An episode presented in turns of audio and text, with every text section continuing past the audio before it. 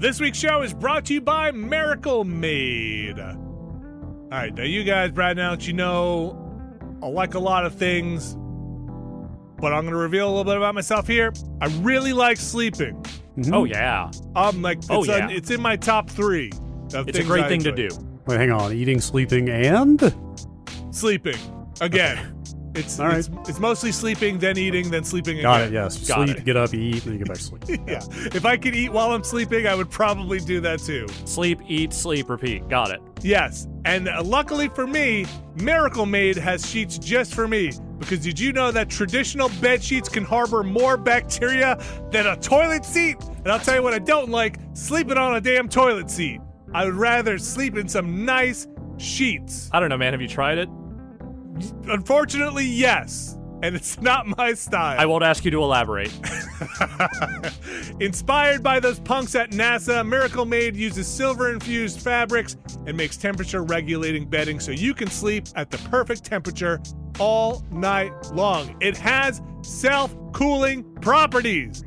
The sheets that are infused with this silver prevent up to 99.7% of bacterial growth, leaving them to stay cleaner and fresh three times longer than other sheets.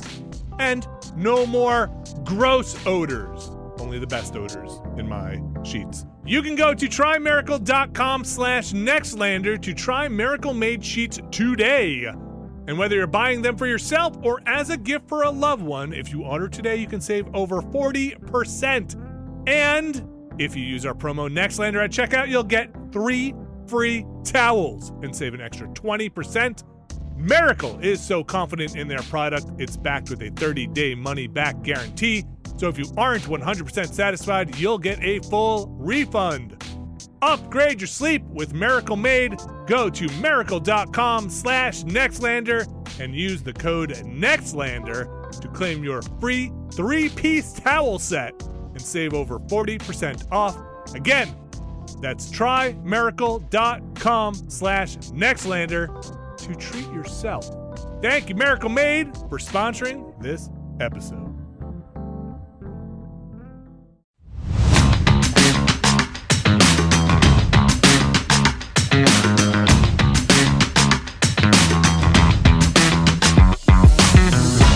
Everybody, and welcome back to another Nextlander podcast. This is our post Thanksgiving podcast. I'm very thankful to have had a Thanksgiving in which things mostly went pretty fine. Traffic was okay, family was great to see, conversations were mostly apolitical. Alex Navarro, how are mm-hmm. you? Welcome back. Thank you. Yes, I, I returned yesterday from the West Coast. Brad can verify this because we spent time in the same physical space. Saw, I saw, I saw, a, hu- Impossible. I saw a human being in person. It was weird. Nice. I know. It's the one you see every week on the internet, but Uh-huh. now I'm here in, in your face. Well, sometimes we have to just confirm you're not some kind of AI generated Alex Navarro. Uh, you know, If an AI generated me, they need to do they need to tweak that that algorithm a little bit. It's perfect. It's great. Toe to tip, Alex Navarro. Uh, how was your time out there? Fine. It was good. Yeah, I uh, I mostly spent time with family, hung out. Uh, you know, did the Thanksgiving stuff. Saw my my little niece and nephew. My niece turned six while I was out there. Aw, Uh, she's getting very big. Mm, Uh, that's what they do. it is. How dare they? I know, right? And I also uh, I I actually went and hung out with uh, this guy Tom Gaffey, who is the guy who has been the manager at that theater that I grew up at uh, since like the 1970s. Uh huh. Uh, and I just I had not caught up with him in a long time, and so we had lunch, and we just got to. I got he took me around the building and showed me like their new audio equipment and all the stuff they have there, and also my old drum kit, which I donated there like years ago. Is still there? It's still there. They use it in the upstairs uh, practice studio, which I guess is where someone gives uh, music lessons. and so that it's it's pretty beat up, but it's still Uh-huh. there. And hey, I donated to them with total understanding that they were going to beat the shit out of this thing, and apparently they did. So That's great. That's Yeah. fantastic. The same cymbals? Oh, the, the, the cymbals. I think those are gone at this Okay. point. Those have probably been broken. Uh, I didn't leave them too many cymbals. I left them a couple, but uh, everything else I think has just been like donated from various people. That's super nice. Uh, Brad Shoemaker's here. Hello. Brad. Hi. Hi. How many? How many? How many leftovers are still left over? Oh, I mean, for me, we had uh, we had very little. We had almost, I would say, a shockingly, disappointingly low level of leftovers. We gave. So this year, we tried to do the thing where we bought containers for people to take home food in. Mhm. Um, but this year also, we know some very nice friends and family. They brought their own contain reusable containers. So a lot of Oh. stuff, a lot of stuff went. We had to go. We went with two turkeys um, because uh, they didn't have a big enough single turkey. So we made two turkeys, which is nice because you get double the drumsticks. So true. dou- dou- double the wings. That's how that works. But yeah, we we I don't think we wound up with any carved turkey leftovers uh, out of two 13 to 14 pound turkeys ish. I know, and it's what fu- good it's is a holiday So I- without I- leftovers? my wife said she's just going to buy a turkey Good. for us. Excellent. and, and a turkey for us. Excellent. Uh, Extra said, turkey. You know, they don't have them in the supermarket all year round. She said, now they're in there. I'm just going to go buy a t- damn turkey. We're going to eat some turkey. Yeah, you could do that. Tur- leftover turkey is one of the better leftovers. It's, Yeah. uh, It's Yeah. arguably the main appeal of the bird itself. I mean, I like a fresh turkey. Yeah, turkey's okay, but I feel like it is it is maybe slightly overrated by the Mm. by virtue of the fact that it has the holiday attachment to it. Oh, it's just so easy to screw up. Yeah. Screw so easy to deliver dry turkey, and there's Oh. Totally. worse than dry turkey. Do you guys all just use that Alton Brown turkey recipe from like that's been going around for 15 years? I've never cooked a turkey in my I- life. yeah, I I- can tell you my- right now. My my Thanksgiving turkey was a chicken from Costco. So, Okay, great. and uh, Uh, last year it was a duck. Oh from- yeah, I remember from that. That's the great. market down the street. Uh, Sam didn't uh, didn't end up flying out with me, so she was uh, she got food from a local restaurant, and they accidentally gave her twice as much food as she ordered. Mm. fantastic. So she did have a lot of leftovers, just not intentionally. Were they there when you got thanks. back? Yeah, yeah, Yeah. seriously. Well, did you get to have some? Uh, no, she ate it all by the time I got home, but Okay. uh, she had also planned to make a bunch of spaghetti that was supposed to be the what where the leftovers ended up being, Ah, and so there was a bunch of leftover spaghetti for me when I got home, and that was fantastic. was it just spaghetti or is there like a sauce? Oh, it was mixed a meat in or- sauce, and Okay, vegetables. Okay. It was it was delicious. okay, great, fantastic. Yeah, it was just it was just raw noodles. was it just? they didn't even salt the water. Uh, we, speaking of raw noodle, we got we had we took a break from Thanksgiving leftovers to eat homemade Uh, pho one night, Oh Ooh. man, and that straight up had raw noodles in it that we had to cook. I'm more of a ramen guy, but good pho is hard to beat. yeah. It's uh, it was far hard to make. My understanding is yes, Okay, the broth, the broth in particular, takes forever, and it's a fine art. okay, yeah. I've I I don't think I've had pho in a long time. Um, Well, pho that you got to yeah, get some. Yeah, I'm trying to think of a good pho pun, but uh, they're just too easy or too hard. It- it's Yeah. not- they're either just it's right it's right there or it's It's, either up on away. the tee or Yeah. like it is a 90 mile an hour screwball. yeah yeah. So I'm not kind of just not going to even try it because I'm going to fire it up. Um, You did it. what You hit What it off the tee. Good Nope. job. good. Um, so yeah, we had we had we had the turkey cranberries, uh, a lot of pies. We got a rhubarb pie, which I'm always a fan of having around in the house. Rhubarb underrated. underrated. It's good, good pie. Um, what else did we have on the table? We had uh, uh, yams with the mushrooms on them. Not, oh, no mushrooms. Uh, I'm sorry, what? sorry, yams with the marshmallow. what are you doing here? Uh, the marshmallow candied Okay. yams. I guess that's what people Candy call yams, them. yeah. Are, aren't my favorite, you know, but um, it, are very good. Uh, somebody, of course, brought uh we had a green bean casserole. We had uh, regular mashed potatoes, which I didn't even realize until the end of the day. So I usually carve the turkey. I love carving a turkey. Like it's one of my favorite things about Thanksgiving. You got the Mhm. electric knife. No, no, No? no, Uh, no. I love. Okay, this might sound a People little. prefer an analog knife. Yes, that's right. I, uh, you can really feel the warmth. Uh, I this might sound like macabre, but it, I just like separating all the joints, like finding where the joints meet, doing a nice separation, and then separating like the thigh and the leg, and like breaking apart that joint to get nice cuts of everything, right?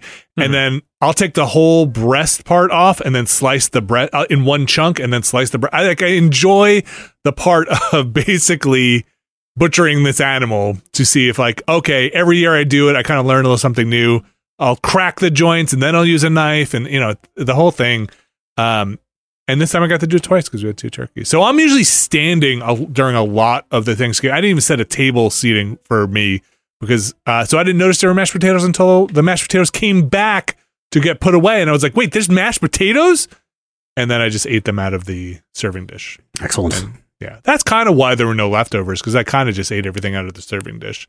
Stuffing in the bird, out of the bird stuffing.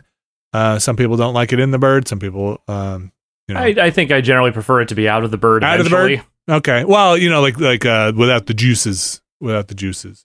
Nah, Just got to be Yeah. careful. Cornbread Got to bust out the thermometer. with the with the the stuffing. Yes.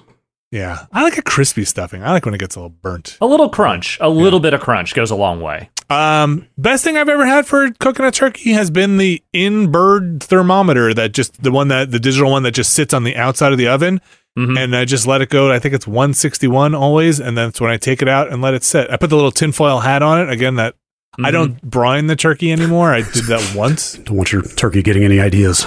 Yeah, tinfoil hat uh, stops the turkey from thinking, "Why am I? The What's going on?" government's trying to get inside your turkey's brain, man. yeah. Um, but yeah, good Thanksgiving. We had two of them. One, I went to my cousin's on Long Island. Traffic was exactly what I, you'd imagine it was going to Long Island. The other one was uh, at home. So double th- double Thanksgiving, triple turkey. Good times. Good times. nice. Yeah, we had we had mashed potato pancakes last night. Oh, wait, is a mashed potato pancake that's- different than like a latke? I don't know. This was just this was just let's form let's form these mashed potatoes into a patty in the pan and fry it. Okay, that sounds like a latke. Do you put any onions in it? No, this was just, Okay, just pure straight- potato? straight potatoes. That still sounds all right to me. I love a mashed potato. I think doesn't? potato might be my favorite food. it's a very versatile vegetable. Like I love potatoes. Mhm. I any form of a potato. Spoken like, a true Irishman. name any kind of prepared po- potato, and I think I I love it. I like Baked Hasselback. potato? What's would you say? I feel like I feel like I find the baked potato is probably the least popular preparation generally. Baked potatoes is amazing. Some sour cream on that thing, butter. I'll just take it with Some salt. I chives. feel, I feel like I know A. I feel like I know a lot of people that are not fans of baked potatoes. Whenever my grandmother would take me to Wendy's, she always got that baked potato. That was oh her man, thing. baked uh, potato. I, I like potato chips. I like um what uh I love when somebody wants to try and serve me a um what is it those twice baked potatoes where you Oh yeah. you bake it and then you scoop it all out then you mash it up and then you put it back in and bake it again if you're gonna take the whole time to do that Hopefully, Good lord. hopefully added a whole lot of fat to it in the Uh-huh. process. just dump butter and cream in that Mhm. thing and uh, stuff it back in the potato. Yeah, Mhm. potato, great food. No, uh, way up there. All right. I we was- did it. I was looking at my mom's broccoli casserole recipe because I swear this is going to be the year I'm finally going to post it. Mm-hmm. And I had never thought to look at the ingredients before in that stuff, and I was like, "Oh, wow, that's what I've been eating all these years." Is it just cream? Oh my god, it's like every kind of fat you can possibly think of to add to an ostensible vegetable dish. Yeah, but it's delicious, right? Mm-hmm. You just gotta portion it it's, out. It's man, it's it's the hit of the the holiday every year.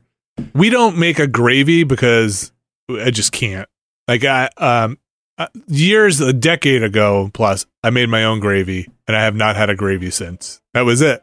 It just took making it once to be like, "Oh, oh, that's what this is, huh? Oh, this Mhm. is just pan drippings and fat and oh, I used to drink this like just out of the container."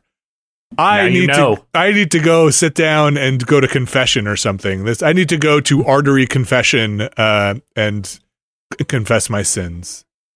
I don't think that's how you get rid of cholesterol, but not according means, to my whatever doctor. helps. Yeah, uh, I've done I've done uh, cholesterol. They, look, they maybe they're handing out bowls of oatmeal at the confessional door. Just shove this. Dude, give me three Quaker oats and four Farinas, and uh, yeah, and and call you in the morning. Uh, our Farinas. All right, we've got some video games to go through this week. We're going to talk about Evil West. We're going to talk about that Resident Evil DLC. Poor old Rose. We're going to talk about Pentiment, and we're going to talk about Need for Speed Unbound, a game Unbound. Unbound, a game that's not supposed to come out for a couple of days here, December 2nd, but due to some wily machinations Uh huh. Alex Navarro has. Let's start with Need for Speed Unbound. Alex, how did you get your hands on Need for Speed Unbound? It was remarkably simple, Vinny. Just one neat trick. Uh-huh. They don't want you to know about. You just have to pre-order the special edition. Oh no, they definitely want you to know about it. Yeah. Well, Are you sure? they- Are you So sure, that's Brad? what I'm I'm uncertain of because I knew this game existed and I knew it was coming out because they announced it uh, earlier this year, I believe, and I had completely forgotten about it by the time I started seeing people. I think yesterday being like, "Hey, EA just dropped that fucking Need for Speed game if you uh, if you get the special edition or whatever." And so if you have EA Play or you buy the the the extra edition, which gives you some extra cars and a few other things, I think uh, you can play right now. Uh, Are they calling it a beta or anything like that? No. They're just saying play early. I mean, it's the EA Play thing, which is technically quote Yeah. unquote early access, but it's not early access in the we are still working on it te- tense. Okay. More of the we want you to to give us your money now so you can just have it a few days early kind of thing. And where did you get it? Xbox. Okay, because I'm looking on Steam Yeah. and I can't see if they have a. I mean, they have the uh, EA Play option, but on the eighty dollar version, because this game is seventy dollars across the board. It is $70 across the board. Wait, Uh. is the eighty dollar version really called the Palace Edition? It sure is. Amazing. I don't even know what that means, but that's amazing. I don't either, and I've been playing this game for a couple of hours. I don't really know what that that refers to. So I'm not sure if you do get that early access in the Palace Edition on the PC. Maybe not. You definitely Yeah. do on Xbox, and I think you do on PS5 also. Okay, I'm just yeah, I'm just not seeing. Oh man! Oh, look at all these things in the. So Palace here's the thing: it didn't say anything when I was when I was downloading it. It did not say you get to play it on X date. It's just like you get to play it early. Okay. But it's like that is all the wording you get about it. Yeah, and there are no Steam reviews uh, on Steam right now. So yeah. Anyway, you played it. Tell me about I'm playing it. it. Yeah. And so this is Criterion, or the version of Criterion that currently exists. Uh, Criterion has gone through several iterations in recent years, but uh, it is a co-developed project, I believe, with the Codemasters people, because Codemasters is now part of EA, as you may remember. Uh, and getting this surprise dropped kind of like this, and maybe it wasn't actually a surprise, maybe I just wasn't paying attention, but it does feel like this kind of caught some people off guard. Um, I wa- I kind of feared the worst. I kind of Hmm. feared like, oh, maybe this is not so good. Yeah, I mean, excuse me, it, is- it hasn't even been that long since they announced it, has it? It was this year, I think. It definitely was. It was only like, maybe I'm wrong. I feel like it's not been more than three or four months since they even announced this thing. I think it was during the summer, but I don't remember exactly where and when. I also feel like it was kind of a kind of a surprise drop on the news. I, I think I remember we were going over the news and we were like, "Hey, this is also out there. This this trailer for EA." I don't think it was during Yeah, like a press conference. Well, it, it leaked a few days before the official announcement, oh, okay. which was part of it. Um, yes. Okay. Right. And so this game has what kind of art style?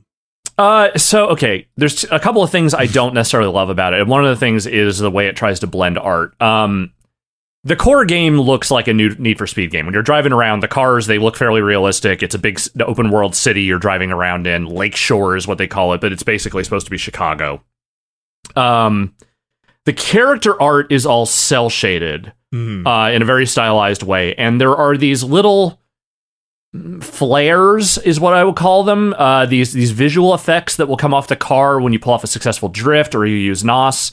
That I'm going to say it's not this because you wouldn't need to do this in a video game. There's like the technology doesn't apply here, but it's it this is the closest analog I can draw is something like rotoscoping Okay. where it looks like it is hand drawn stuff kind of exploding out of the car that looks realistic.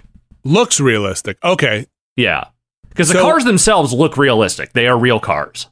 But is it um like the stuff I was seeing in just video of it made it look like there's also like when you peel out the smoke looks cel shaded. Yes, and- all those all those like visual flares that come off the car, that is all kind of like hand drawn style. Okay. How's it working for you? You said you kind of you didn't love it, but I like the car stuff. I do All think right. the car stuff has some some neat pizzazz to it, uh, and I don't use that term lightly. um, the character art is a little less interesting to me. I think honestly, if they were going to go that route, I kind of wish they had done the entire game in a more stylized way because the characters just look a little last gen, if you know what I mean. Like it looks like the way you would apply cel shading in an early PS4 or Xbox One game because you can't you're not harnessing the horsepower but you want it to give it a distinctive look.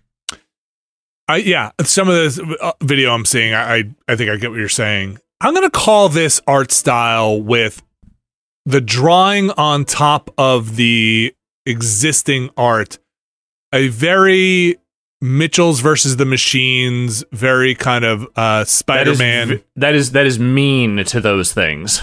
but you know what I'm saying? It's like yes. It's got this. Yeah, I can see it. We're like we're uh, Spider-Man uh, into the Spider-Verse style of okay, we're going to add like the BAM or this kind of out of style, um, almost sketching on top Yes. of this uh, photorealistic thing. It Not is that- totally going for that. Yeah. It is not as effective as those things it is referencing, but I think on the car stuff at least, it, Yeah, like, on it the does car make stuff. things stand up. stand out I mean, a I, little bit. I kind of like looking at this footage. I kind of see what you or.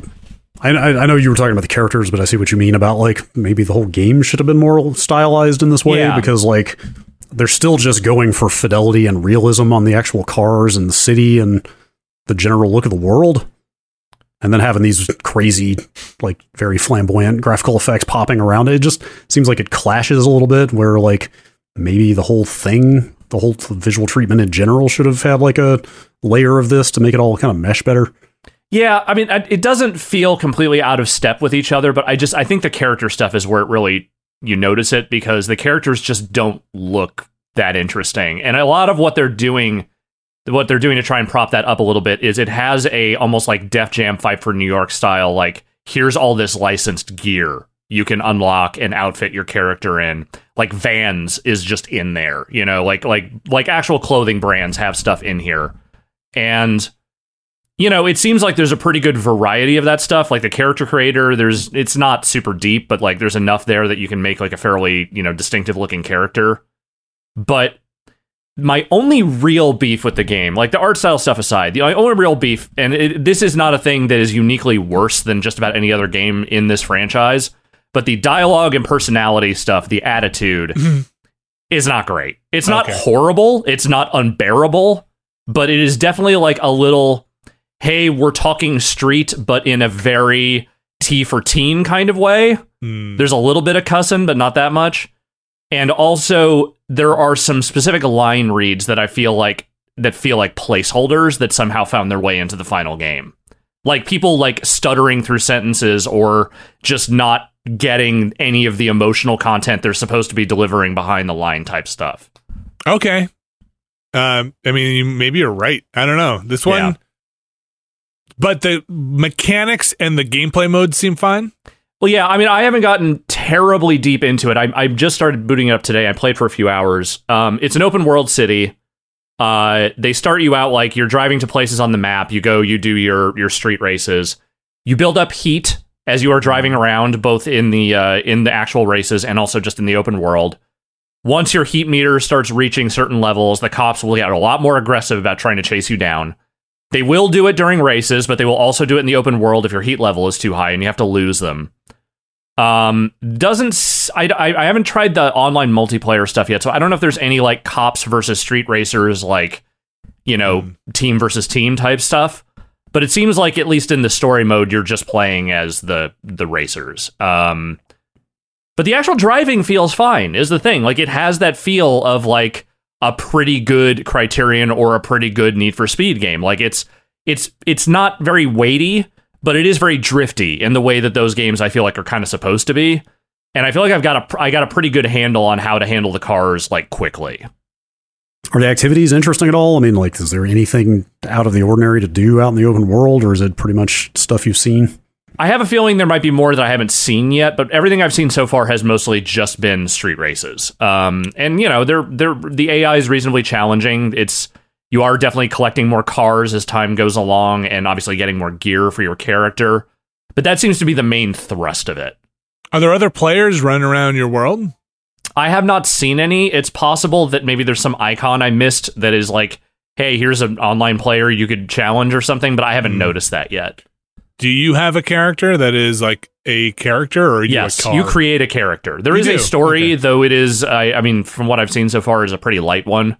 Uh, it's literally just like your foster dad runs a garage, and you and your sister are getting up to antics, and then street racing. Is it like racing for pinks kind of thing? Are we past Fast and Furious? No racing for pinks that I've seen, though I'm sure that, that there will be like you can win this person's car races at some point. I don't know. Um, but everything up to this point has been some races have buy-ins. You have to have a, that cash stored up before you can get into those. The free ones, they're they're lower reward, but obviously no risk. Uh, the buy-in ones, and basically like you get a certain amount of money depending on where you place. So obviously first place gets the most. I've had a hard time getting first place in some of the harder races, but you're still getting more, th- far more than what you put in if you get like second or third. Is it? Are we still Fast and Furious? That is a good question. Is Fast and Furious even still Fast and Furious No. anymore? I it has kind of gone off into a new world all of its own. Um, yes. I think a little bit of that stuff has kind of worn off now that the Fast and Furious movies themselves are basically dumb guy Mission Impossible movies. and I say that with love. I do love Yeah. them. Uh, Um, but yeah, I don't think the street racing culture that was kind of at the you know the height when those movies were coming out and when like Need for Speed was at its peak is the same. I don't think it has the same level of cachet. are they racing any electric cars? Uh, not that I have seen, though. You know, I'm not saying it's it, there aren't any in there. I just haven't seen any yet. Okay. I wonder how those are doing in the like, like I don't know, street race scene. They've got pep, right? Mm, Yeah, I don't know if they have that kind of pep. I don't know how NOS goes with an ion battery. No, but they you just make I don't know tweak the. I have no idea, but uh, I they either. they have some any any. I don't have an EV, but anyone I've been in, the acceleration on the torque on those things seems ridiculous. uh, Yes. in a way that They do just kind of tend to take off on you. and they do just kind of go. So yeah, I don't know. I think Uh, the I- top speed might where it maybe where you have a problem Mm. there.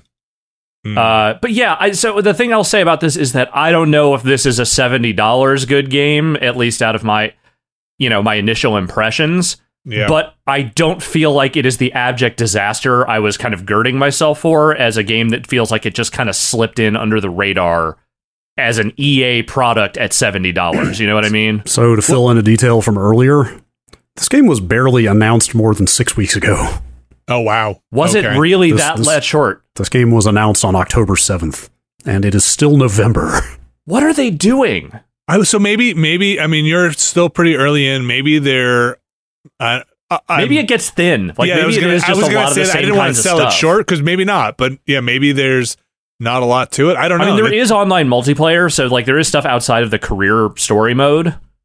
But I don't know. Like it it it doesn't feel bad enough for EA to want to bury it based on what I've played so far. especially with EA's 2022 release calendar seeming fairly thin. It's this in sports, dude. Like that's yeah, man, it. they really don't ship a lot of games anymore.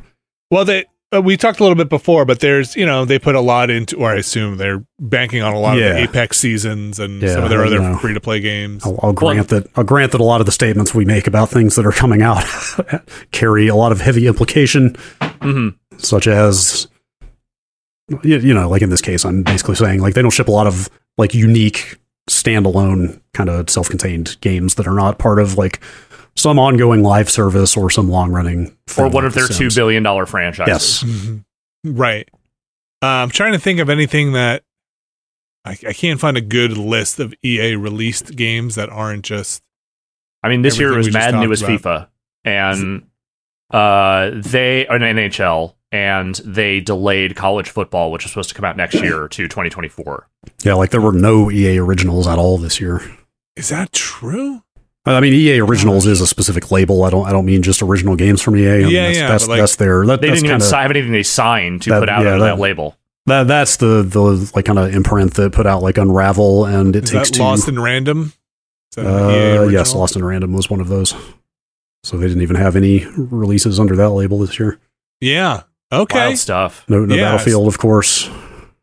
Right. And I get it. Like, oh, look, they're not the only publisher that had this scenario. Like, several have had to have a long wind up for next year in 2024 as opposed to putting stuff out this year. But I feel like EA in particular, obviously, they have their two cash cows in Madden and FIFA that they can rely on no matter how Yeah. bad they are. Uh, but I mean, Need for Speed has not been in a great place in some years. But I would think that a new one of those, especially Mhm. coming from Criterion, such as it is, would warrant more than six weeks of wind up Yeah. in terms of promotion. Right. Like we haven't had one in three years or so. And then um, there's just not a lot on EA's register for coming out. So yeah, it's, it's weird I don't. I don't think there's been like a universally hailed Need for Speed since the last Criterion one, right? Which was, or not even that, because like most wanted, like Hot Pursuit was the last one I remember. The one that came out around the PS4 launch. So well, that was Rivals, I believe, wasn't it? Yeah. Which did not. I mean, I, I didn't play. I played very little of it. I'm not speaking from experience, but I don't think it did not hit at all. But Most Wanted was before that, which was sorry, I'm looking at. Okay, Rivals was a Criterion game actually. I thought Rivals was okay. Uh, Hot Pursuit was better. Yeah, Hot, Hot Pursuit was the one like ever, everybody, including me, went nuts for, and then they put out Most Wanted after that, and I think that one was a little bit less of a thing. Yeah, But the, I, la- the last like three I or four Need for, Need for Speed releases have just been complete non-events. And there was a, there was just, uh, I've lost track of this series. So there was a Need for Speed, just a full yes, on there was Yes. one they Okay. just tried as a reboot. Okay. Yeah, and there was also Payback and Heat, Okay. and Huh. those all just kind of came and went.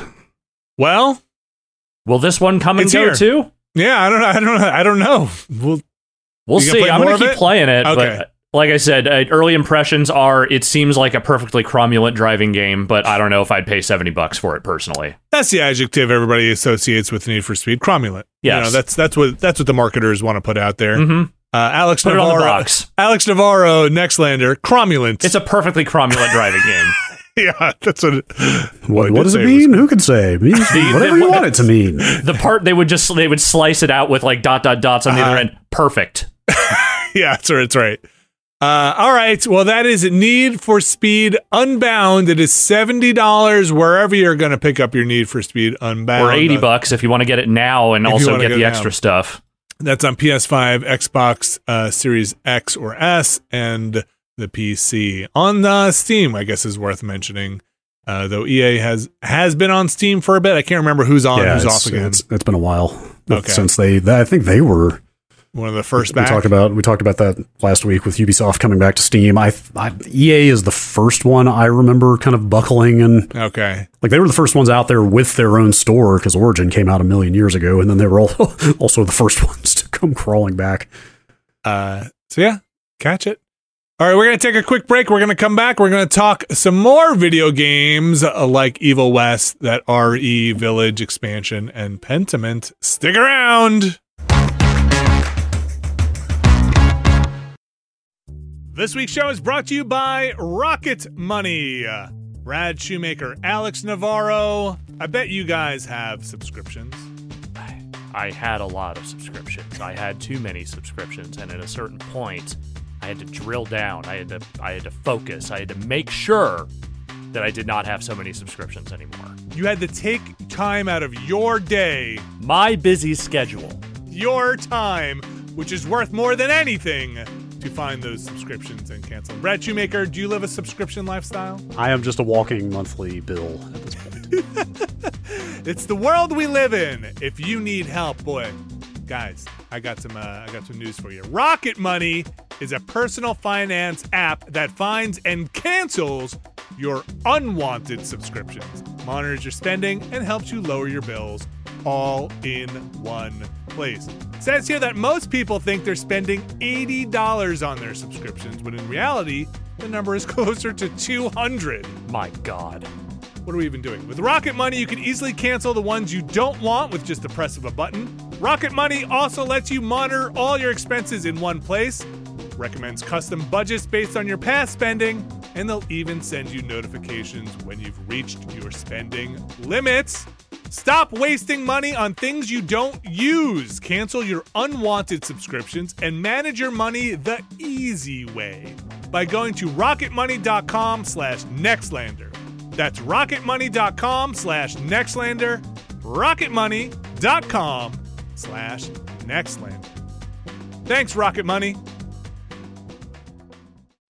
All right, we're back, and it is time to not mess up the name of this steampunk Demon West game. This is not weird. This is Evil West. Nope. Yes. Came in here. Evil right. West. 2022's West trilogy concludes yeah. with Evil West. We- What is it? we had Weird Weird West and then Hard Uh-huh. West 2. Uh huh. Also, don't forget uh, Horizon Forbidden West. Yeah, there's the so Okay. honorable mention to Forbidden West. So we've had a decent amount of your, let's say, um, this this one is probably more on the steampunk side, but some of them have been on the de- more demonic side uh, of the West. Uh, what Alex is there? A, is there a genre I'm reaching for here, but not finding in this like kind of the West, but uh, alternate historical. Yeah, I'm, I don't know what I'd call it. I'm not sure what I would call it. Like Victor, not quite Victorian West. I don't know. It's um. This Is, is, it Steam West? Steam West, but demons. Okay. So this is um Flying Wild Hog Yes. uh doing this. And who are Flying Wild Hog for my Um, sake? aren't they? Didn't they descend People from Can People Fly? Can Fly? I'm pretty sure. I, if they didn't actually like spin off of that, meaning developers from there started it, and it sure feels like it Because it sure feels like they it, definitely yeah. make that same style of ridiculous, over the top action game mostly. So Evil West is a third person 360 game. What Yeah. came through a time portal, landed here, and really reminds me of flavors now of God of War. Uh, and it's not just because you punch your fist through the chest, top of the chest to get the loot. It's a lot of you're going to do some traversal and you're going to dump you into an arena where you're going to fight some guys. And then when you're done fighting them, uh, you're going to see a chain that is there and you're going to climb up that chain. It is um, also the controls uh, in the combat feel very God of War. A lot of pop ups, keep somebody up in the air. A lot of button combinations on the third person combat. Um, I have enjoyed it so far. The writing is very much in that. Uh, what is that? Um, People can fly game that was Which one? Bulletstorm. Bulletstorm. Yeah, the writing is the go-to. Well, I don't. Know. This seems a little smarter than that to me so far. When you say Uh, smarter, what what are you what are you trying to say? They're they're on their. I mean, it, it's it's a Wild West game with like you know magic gauntlets and vampires and all kinds of. They're on their way to Belmontville. Mhm. Right. Is kind of was kind of the moment for me when I heard when I when I heard Belmontville. I was like, all right, they know what, exactly what they're doing here.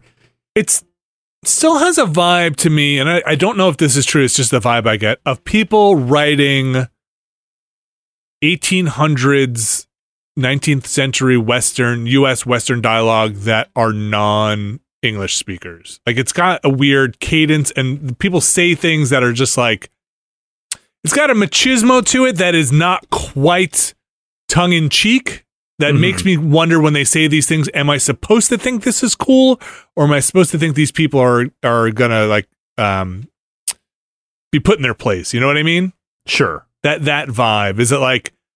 Are you? Do you guys think when they're saying this it sounds very cool, or are we supposed to be corny here? I'm not quite sure where it's landing with some of the dialogue and the character, the this kind of cigar chomping characters um, that they have. I, I find like I, I I usually with stuff like this, I find the is this self aware question to be entirely unknowable.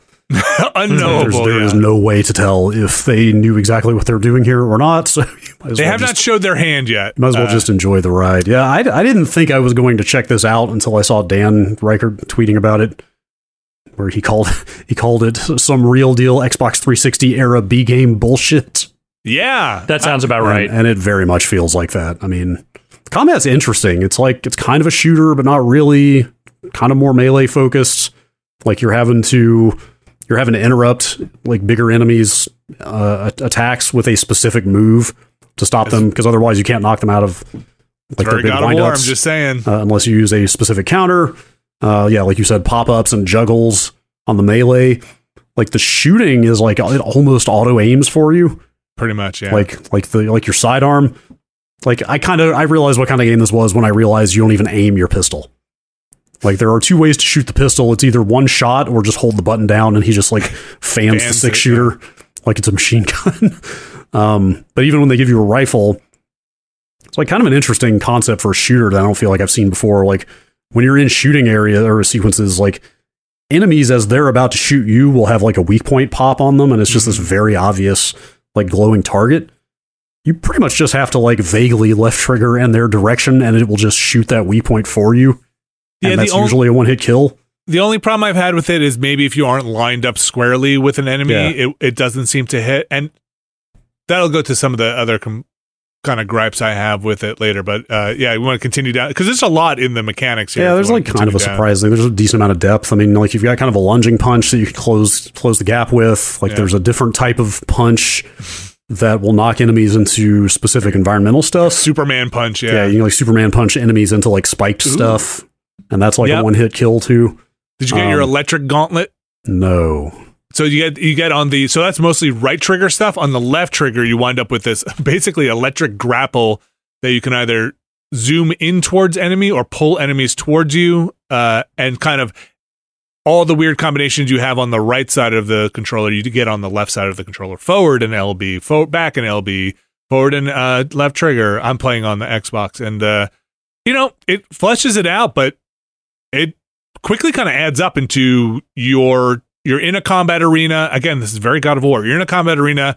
There are going to be arrows showing you that enemies are going to be coming at you attacking you from off screen right? Peripheral arrows. So you can either break your combat and try and dodge. There, i have not found a quick turnaround which uh, i wish there were uh, in this game but very much like god of war you've got to have some situ- situational awareness in your enemy encounters because you don't get invulnerability a lot of the time when you're engaged in a combo. Like you're engaged in a combo, you do get a death move if the combo. It's very God of War again. If you Mhm. whittle down an enemy low enough, you get a kind of uh, move that can lock you into an animation, which might regen some health. Also, health is also on a timer. You get like this health pack that you can pop, and it um, it times out. You get a shotgun which breaks shields. You get all these things that are neat and great and fun. I'm going to go into some of my complaints about it. Okay, I'm ready. I think out of the box on the Xbox Series X, the quality mode does not run well. It is uh okay. it uh performance mode runs pretty well, but I think the trade-off in the graphic, especially in the opening bits where you're kind of outside, the trade-offs are noticeable for me, It's- or at least for me. yeah, the performance mode is super smooth on a Series X, but it is it's like very noticeably low res. Yeah, it's like the lighting pass took off, uh, like went, like you just turned off a lighting pass or something. Um, and going into performance mode and going back into quality mode, you notice the frames, and it's. I've gone back and forth. Unfortunately, you have to restart the entire game for those settings to Yeah, take effect. That's a weird one for sure. Yeah. Uh, the other thing is a lot of the enemy designs. There's just not enough contrast in the game, so stuff gets lost in the backgrounds, especially in kind of darker inside cavernous areas where you have a lot of enemies and it all kind of mushes together on the color palette. It's I don't I don't Hmm. I don't know if you noticed this, Brad, but it's just like it. It just has like a everything seems to have a similar. It's busy and it has, seems to have a similar Yeah. color palette where it's kind of hard to pick out enemies sometimes, and you know you're again managing a lot of things on the field at one time. So you know you can only Superman punch one enemy at a time. So you wind up you know I wind up punching an enemy, then trying to work the entire crowd towards the next environmental hazard so they follow me and then like try and circle back around and punch another enemy. But it's generally pretty neat. Their story is so silly. You know, it's basically Mhm. Um, what I can get so far is vampires in the Wild West. It's pr- probably best explained by saying it's Men in Black, but in the Wild West. You Sure. you are a So it's Wild Wild West, starring Will Smith. pretty much you Okay. are you are a secret US organization uh, sanctioned US organization that is out there Oh, well, if it's sanctioned, I'm out.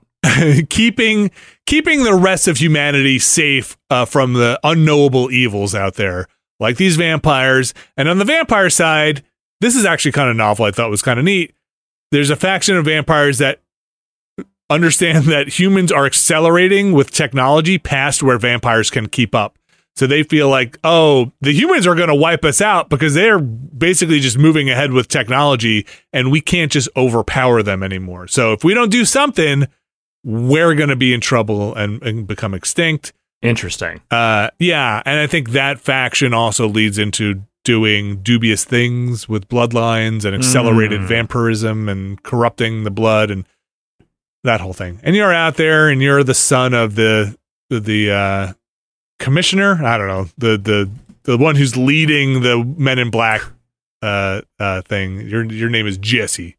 And you're out there, and you're the son, and you don't Last- want a desk job. Your last name is Rentier, also. Rentier, Not yeah. sure if they're trying to. There's not, not sure sure if there's some like f- s- vaguely veiled commentary going on here, but anyway, Uh, Um, wait, what's the what's the rentier? Com- what would that be? I, I don't know, man. We're living in a time of economic. Are the bad guys landlords? I- that's that's yes. I don't think so. Okay. Oh, like a renter. Um, Uh, yeah, I don't know. Anyway, It- you got a cool gauntlet uh, that has all these special abilities on it, and you kind of bust your way through. Very 360 arena. Uh, you know, sidle along a cliff, get to your next arena, maybe do some um, environmental puzzling. Like I said, kind of God of it's- War. it's it's okay. It's it's not blowing my mind. It's kind of exactly what I thought it was going to be. It's it's fifty bucks, which is the new forty bucks. I guess we should point out, like it's not. It's true. 50 is the new 40. it's not. It, it is technically a not full priced game. Yeah. Not quite sure it's there at fifty bucks. Maybe after it goes on a sale, I would be a little more enthused about it.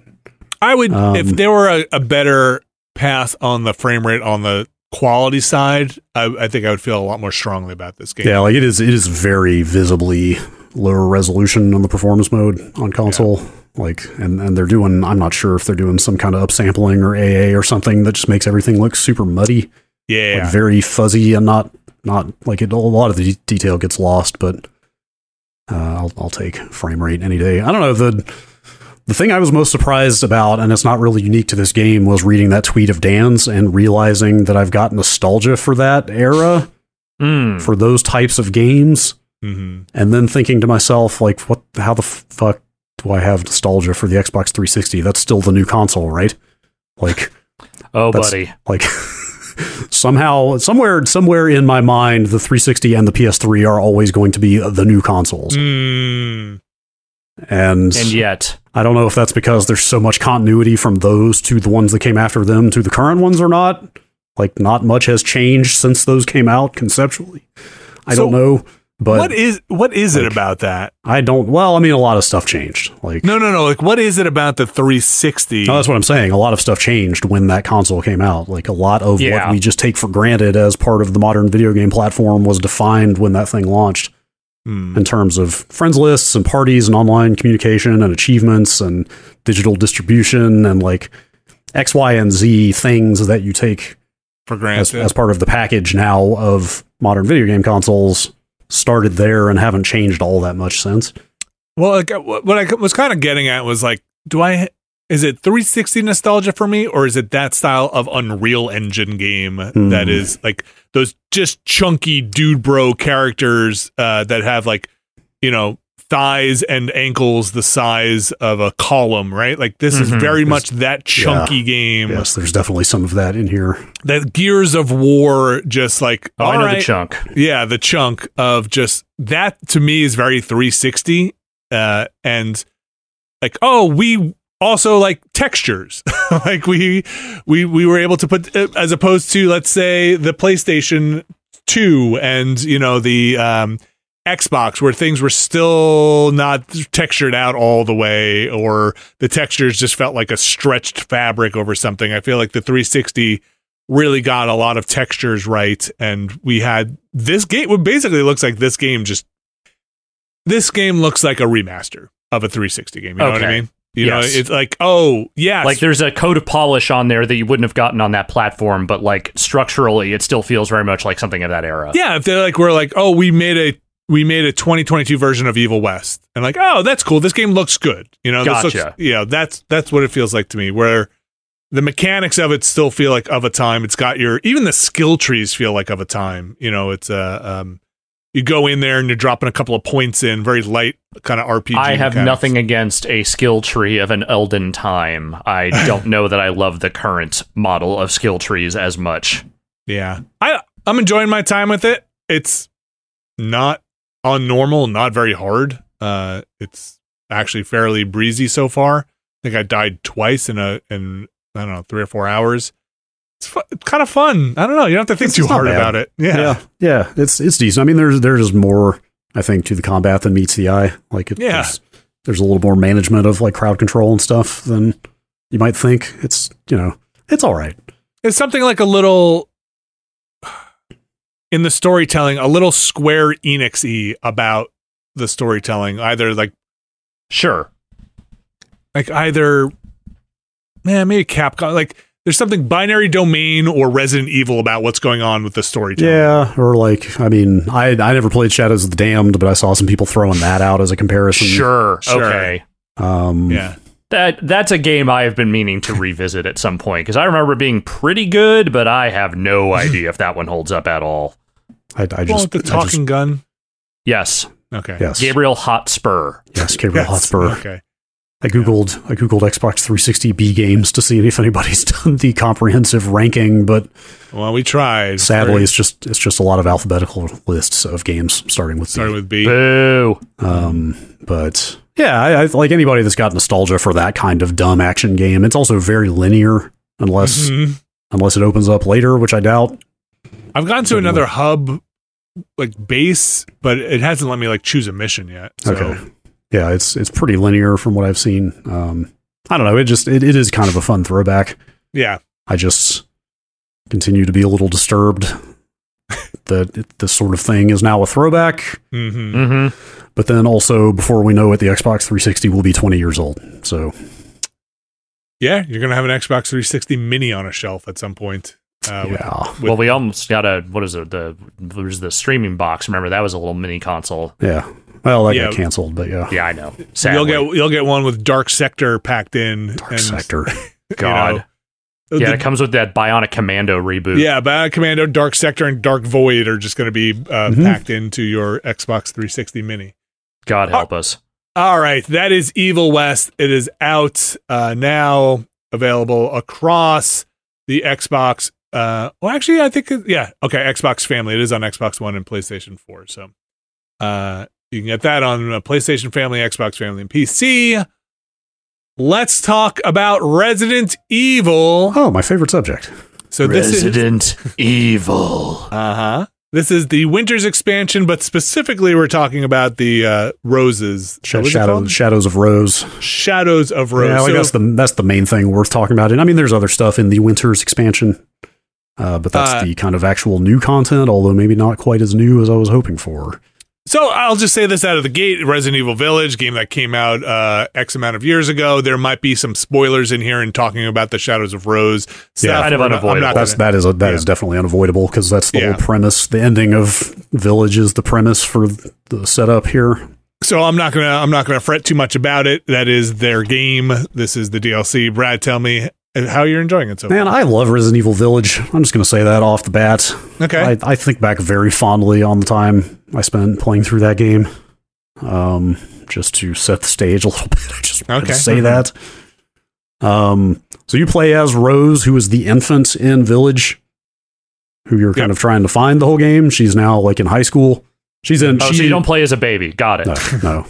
This, this would be way more interesting if you did. um, she she is shown at this age in the ending. I think in the kind of post credits scene of Village, uh, where like she's being sort taken of care of. she's by- like working with Chris's whatever the fuck Chris's spec ops out like bioweapon outfit is called this week. yeah, um, right. Anyway, not, enti- not entirely human. the premise of this is that she hates being a mold baby Well, oh, mold because- baby. because all of the mean girls in high school treat her like a monster for having weird powers and like glowing veins and stuff, which It'll happen. well, high school's a tough time Yeah. in general. She she is not. She really wants to be rid of her her mold powers, and one of Chris's associates shows up with a way to do that, and it requires going inside the memories of the Mutamycete. oh boy. So, like from The what I've seen, the entirety of this DLC so far has taken place where bodily she is actually just like standing there in a lab in front of a jar okay. because it's all like in her head. It's all like the, the whole game is like a giant dream sequence so far. Um, That's kind of rad, actually. which had promise and again she's got weird powers and i was like and and the first like 20 30 minutes of this thing the intro does some like blending of like oh you're in the lab one minute and then you go through a door and now you're in some castle dank dungeon basement thing like you know just like Yeah. blending of blending of environments Dank. what is real kind of shit Uh, some super creepy sound design, like visuals, like it's really gross and unpleasant. And then after about half an hour, you're just kind of back in the castle from Village, Okay. and I have not gotten past that yet. And so All right. I don't know. Like, So she has, she's got powers in the real world, and then Yes. she Yeah, also has but- powers in her dream world. nah, you don't really see any of that though so far. Okay. Like, I was hoping, like, oh, you're gonna like roll around. Yeah. Also, this is third person. I should point out, um, the Winter's expansion also adds a third person mode to the base game. Hmm. which is exactly what you think it is. It just makes it play like RE4. Um, but that's optional. But in this DLC, it is it is mandatory. You have to play third person. So, Oh. uh, but I mean, whatever. In practice, so like it's plenty of our Resident Evil games have played exactly like this. The thing I was going to say though is it becomes a pretty standard third person shooter because so far all of the fighting I've been doing has just been with a pistol and Okay. other guns. Mhm. Um, the only place I've seen the powers used so far is in more kind of environmental puzzle solving. Actually, I don't even know if I'd call it puzzle solving so much as there's like there's like mold growths and shit all over the castle that just block your path to a lot of different areas, and you get like you get like an amplifier that lets her like utilize one of her powers to like dissolve that mold, and Okay. then you, and then you can go to new parts of the castle. But it's very much just like walk up to this mold bud and like hold R one until it dissolves, and now I can walk through there. Mold it feel like just bud. That gating? is such a phrase. Yeah, like that's it's it's just like gating. Uh, There there may be more later, like I said. Um, so far it's just been fighting pretty standard shambler zombie type enemies with guns as the No actual combat. Not seen any werewolves so far. So Um, far. The the most interesting thing about this thing is that once she gets into the castle, she there's some kind of presence, some kind of like um guardian. I mean, she literally calls it a guardian angel. She's like, but the way that it communicates with her is writing on the environment in these like this like script, like handwriting looking glowing letters, hmm and that stuff is like super well done because it's very Okay. snappy. Like like it'll start writing its responses like as soon as she's done say asking a question or whatever. Like it feels very back and forth. Um, but it, it talks in these really clipped, like short answers. You know, she's like, "Who the hell are you?" And it'll just be like, "Can't say." And then Okay. like, and she'll be like, "I don't. What am I doing?" And it'll just be like, "Danger! Get out now!" Like it's it's it's it's kind of interesting and really well executed. Um, and she's like, she's like, "Do you have a name?" Are you guardian angel? What should I call you? And it's like she's like, "Are you Gabriel? Are you Michael?" And then she just like writes Michael. Okay. So, so now she is calling this presence Michael as she's talking to it, and it's writing back to her. Interesting. Like that's the most interesting. Also, the shopkeeper, Uh-huh. the the rotund yes. man from the seems Duke or the- something? seems yeah the Duke. See him or some version of him uh, seems to be the villain okay. In this. I think they showed Um, that in the trailers. Yeah. So I I'll probably keep going with it because I'd like to see if it gets more interesting. Like story wise, with that you know the back and forth that I was talking about, like that is kind of cool. But it is very much like I sure do remember this whole castle as I've been just going around unlocking different parts of it. Like I there's mean, when you build those assets, you got to use them again Yeah. eventually. Yeah, because like the intro is fairly strong to this, and then as soon as I realized, like, because I, you know, I knew exactly where I was going. You know, it's like, oh, I remember this kitchen. Like, I remember once I opened this door, on the other side of that is the big four way courtyard, and then, sure enough, five minutes later, I get through that door, and there's that courtyard. You know, um, there. I mean, there's like there's a there's a primary objective of like you have to find three masks to unlock the crystal that you need to remove your powers. That's very I've got I've. I've I've got the first of those three masks so far. So either this is a pretty short DLC, or maybe there. I hope there's more to it. Hmm. Like I, I hope they actually added some more interesting mechanics. But so far, ga- gameplay wise, it is like maybe a little too familiar. It's 20 bucks all in, right? For Yeah. the entire package. Yeah, it's like uh, they also added some more mercenaries content. Okay. So I could see As- it being short. Yeah, it it feels like it might be. There's only like five trophies for the whole thing. Yeah. I mean, 20 bucks, and it's not the only thing in the box, but I, I could see it. Uh, that is the Resident Evil Village Winter's expansion, specifically Shadows of Rose. Yes. Shadows of Rose, twenty dollars, available on wherever you got your Resident Evil Village. Uh, I can't remember where I got my. I think I'm on Xbox. There, I'll have to take a look. All right, next up here, Pentiment. hmm Pentiment, the scripty game. Yes, The game the murder which- mystery, circa 15th century, 16th century, somewhere around there. might even be before. I don't I don't know exactly what the t- they tell Oh, you it's, what the times um, in. Early 1500s, right? Yeah, so it'd be 16th Okay. century. This I'm going to say this again. If uh, you're not familiar with the work, uh, name of the rose, it is just. Oh boy, yeah, it is. It is not just in that ballpark. Uh, it is the home team. Yeah, yeah. Um, so I have put a lot of hours into this, and this game just keeps going.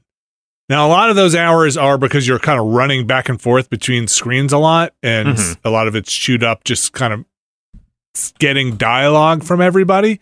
But uh, man, it I, I did not think it was going to go this long. I'm in what I'll call Act Three now, which maybe of three. I, am not exactly sure, but I'm mm-hmm. assuming the third act. I like it a lot. I've I've hit some things that have taken me out of it. Some some I don't know if they're bugs or sequence breaking or what, but things that aren't logically working out the way you'd expect them to work out in a game that has you running around kind of completing logical steps. So, Yeah. For example, without giving anything away too much, I felt like I got all of the evidence I needed for something. And then when I talked to someone, they weren't acknowledging I had that I had seen all this stuff. And Andreas was saying, I just need to find out more. And I'm like, dude, you have you have seen basically the bloody knife in this person's hand. Just acknowledge it. Um Acknowledge me. Yeah. Um, some weird visual stuff that doesn't bother me that much. Sometimes the layering in, in the game is rendered. Like somebody will be sitting behind a table, but they're rendered in front of the table. So you just see them floating kind of in the air. I wonder Uh, if that's on purpose. Uh, it doesn't seem like it. Uh, it seems like a rendering engine, engine problem. Oh, oh, like a, like an actual bug. yeah, okay. yeah, yeah. Um, Because I, I know, know, like I know, through various phases of art history, like perspective was not always like handled as well as it could be, and they seem like they've really done their homework on this thing. But this will be like um, the splash effect from water will clip through a wall. Oh, oh, thing. okay, Yeah. sure. Yeah, Yes. like That it's kind like, of stuff. like the Z depth is wrong on something.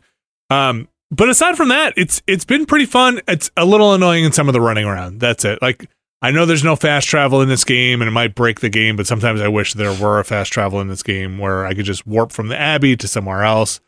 Uh, and uh, tracking sometimes where you're at in a given quest line can be a little tough for me.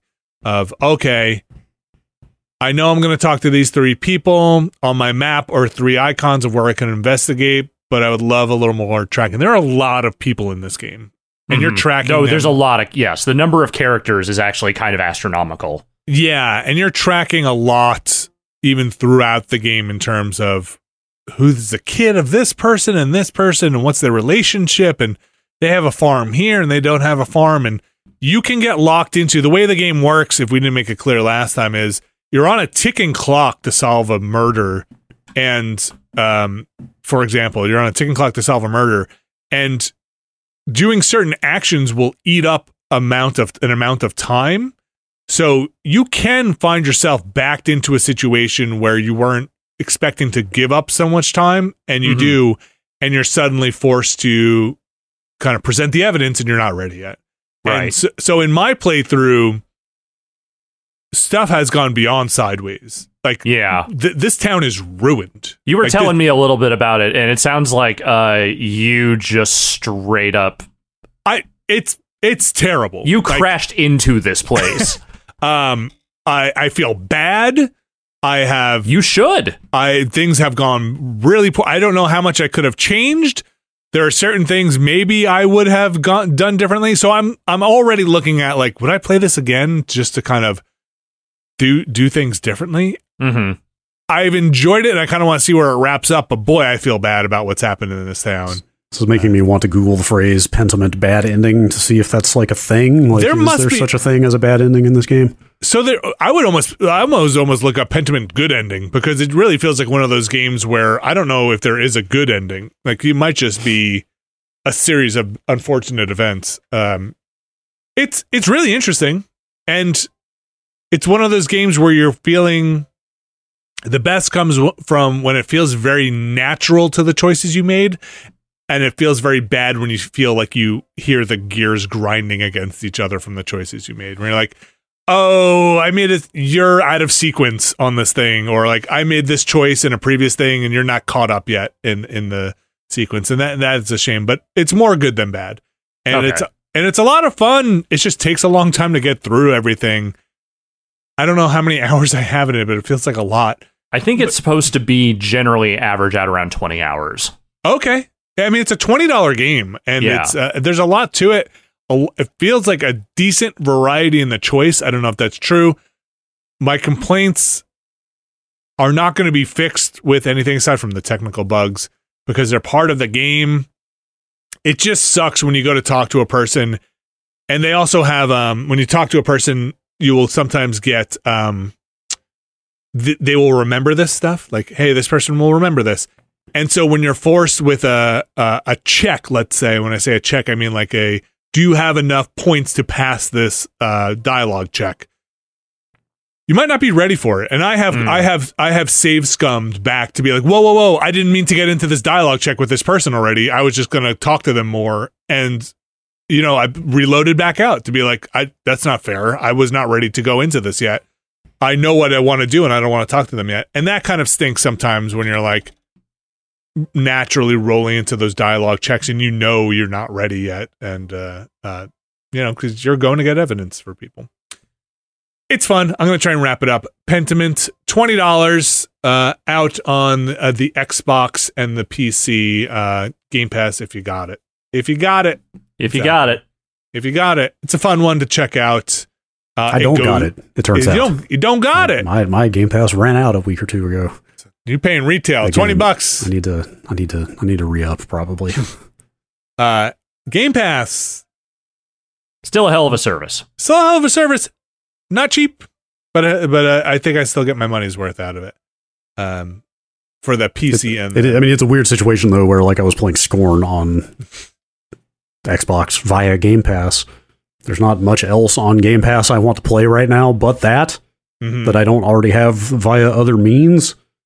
So it's like, should I sign back up to Game Pass right now, or should I just buy Scorn? Like, you know, you know what I mean? yeah like, oh, my save file on this game is locked up behind either I should resubscribe or maybe I should just buy this game. I'm not sure.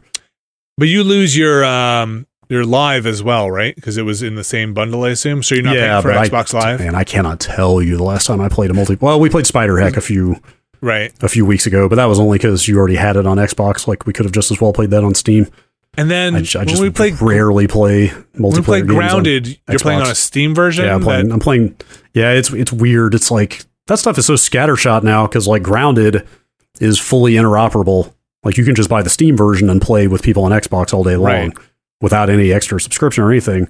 but if like i wanted to play against you i would need my xbox live on the xbox right Yes, right I believe. Yeah, th- that that seems I, that should be the case. Uh, and I, I was going to make the example of Dark Tide, although I mean it's totally different developer. Like it's not it's not a- apples to apples, but like Dark Tide, for example, has no cross platform compatibility between Steam and Game Pass. Hmm. So it's it's still very much a and like I've got some friends that want to play Warzone that I'll probably get into and it's it's it's still very much just a game by game thing of like Right. which version should I get? Can I play with you? Maybe I don't know. Seems like maybe stuff like first party Microsoft stuff, Microsoft stuff, a little bit more accepting of third party interoperability. Yeah. Well, Uh, you know, they can treat that stuff like a loss yeah. leader because they've got basically infinite resources and it's good for Game Pass if that stuff works Yes. versus versus like a like a Fat Shark or somebody that's got to like do a lot of extra work and spend a lot of, a lot of extra money to make that happen. definitely, and like pay outside for those servers, and you know, Microsoft has their their whole their whole network. Let's say. Uh, finally, here I'll just mention God of War Ragnarok since I'm closing the book on it. Uh, got my platinum all done, finished up everything I needed to finish up. That's it. That's it. I think last time I had finished the story stuff, but now I've gone back and done all the extracurricular, let's say. The old first party platinum. The old first, uh, it seems to be the way I roll. I don't know if it's the way they structure their I did, uh, trophies yeah. or what. I, I think it's the way Sony rolls. Also, Yeah. they've, they've got a they've got a good trend going of like, hey, if you play through this game, you're going to be most of the way there. You might as Most well of the way it. there, yeah. There's a couple of optional things in a God of War, which also I, I didn't wind up busting the difficulty down, but I talked to some people and they're like, yeah, I just took the difficulty down and to get through some of those battles, and they don't punish you for the trophies, which I appreciate. Uh, I wound up keeping it up. There were a couple of battles which towards the end there afterward, which were tough but doable. And I'm not that great at video games, so it's very achievable platinum. If You sell uh, yourself short. You're great at video games. Stop I am it. I am actually fantastic, and nobody else will be able to get that platinum. Yeah. Agreed. Good luck. Good luck out there is what I say. Uh, but yeah, uh, my final thoughts again, same as they were last time we talked about it. I like 2018 better, but this is a hell of a game. All right, we're gonna take another break. We're gonna come back. We're gonna talk about news. Microsoft back in the news. Um, you know why? I was gonna say. some might say they never left. yeah. We're gonna talk know about what's it up. in a minute. Stick around.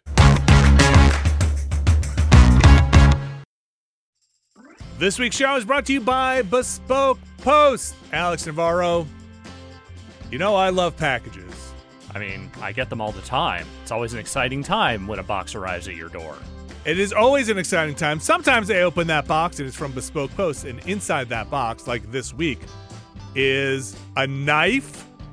It's a uh, you know a thing I can use when I need to cut things. I think this one I this I've gotten more than a few knives from Bespoke Post. Are you trying This- to say that when you get a knife, the thing you need to do with a knife is knife?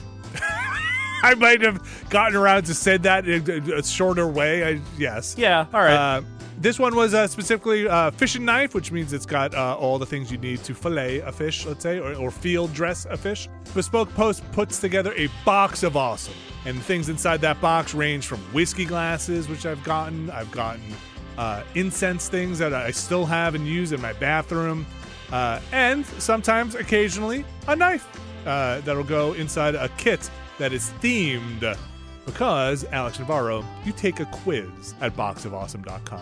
Your answers will help them pick the right box of awesome for you. They release new boxes every month across a ton of different categories, and each box is valued at around $70, but you're only going to pay a fraction of that price. This is one of my favorite parts, Alex. With each box of awesome, you're supporting small businesses. 90% of everything that comes in your box of awesome is from a small, up and coming brand. It's free to sign up, and you can skip a month or cancel at any time.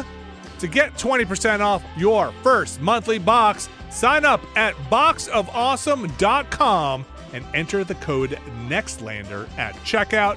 That's boxofawesome.com, code NEXTLANDER for 20% off your first box. Boxofawesome.com, code NEXTLANDER. Thanks, Bespoke Post. All right, we are back. And the news this week Brad Shoemaker. Black Friday. Get- Black Friday. this- What sales we got? Wireless mouse, 30% Woo! off. Oh, mark up 30%, mark up 35%, get 30% off. Yes. I love it. Yes. Have you guys stopped uh, participating in that stuff really? Unless there's something that. I Unless there's something I really want, no, I, I don't do it. I did not I did not go hard on like looking for deals this year. I just Okay. kind of I didn't buy a single thing and I would not have unless something like floated across my view. I wasn't, I wasn't I wasn't like sitting there refreshing deal sites or anything. yeah, I'm just, I don't know. I don't Uh, know. But, but that does comprise a good chunk of the video game news this week, turns out. It's basically Black Black Friday and regulatory action. Okay. Well, My let's, two favorite things. well, why don't we start with the regulatory action and see where things go?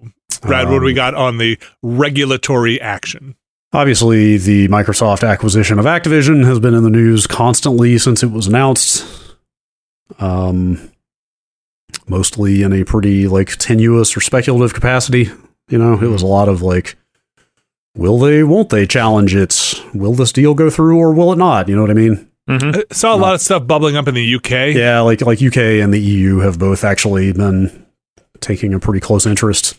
Um, what was going to happen over here was pretty up in the air until this Politico scoop from last week, which literally starts with the line.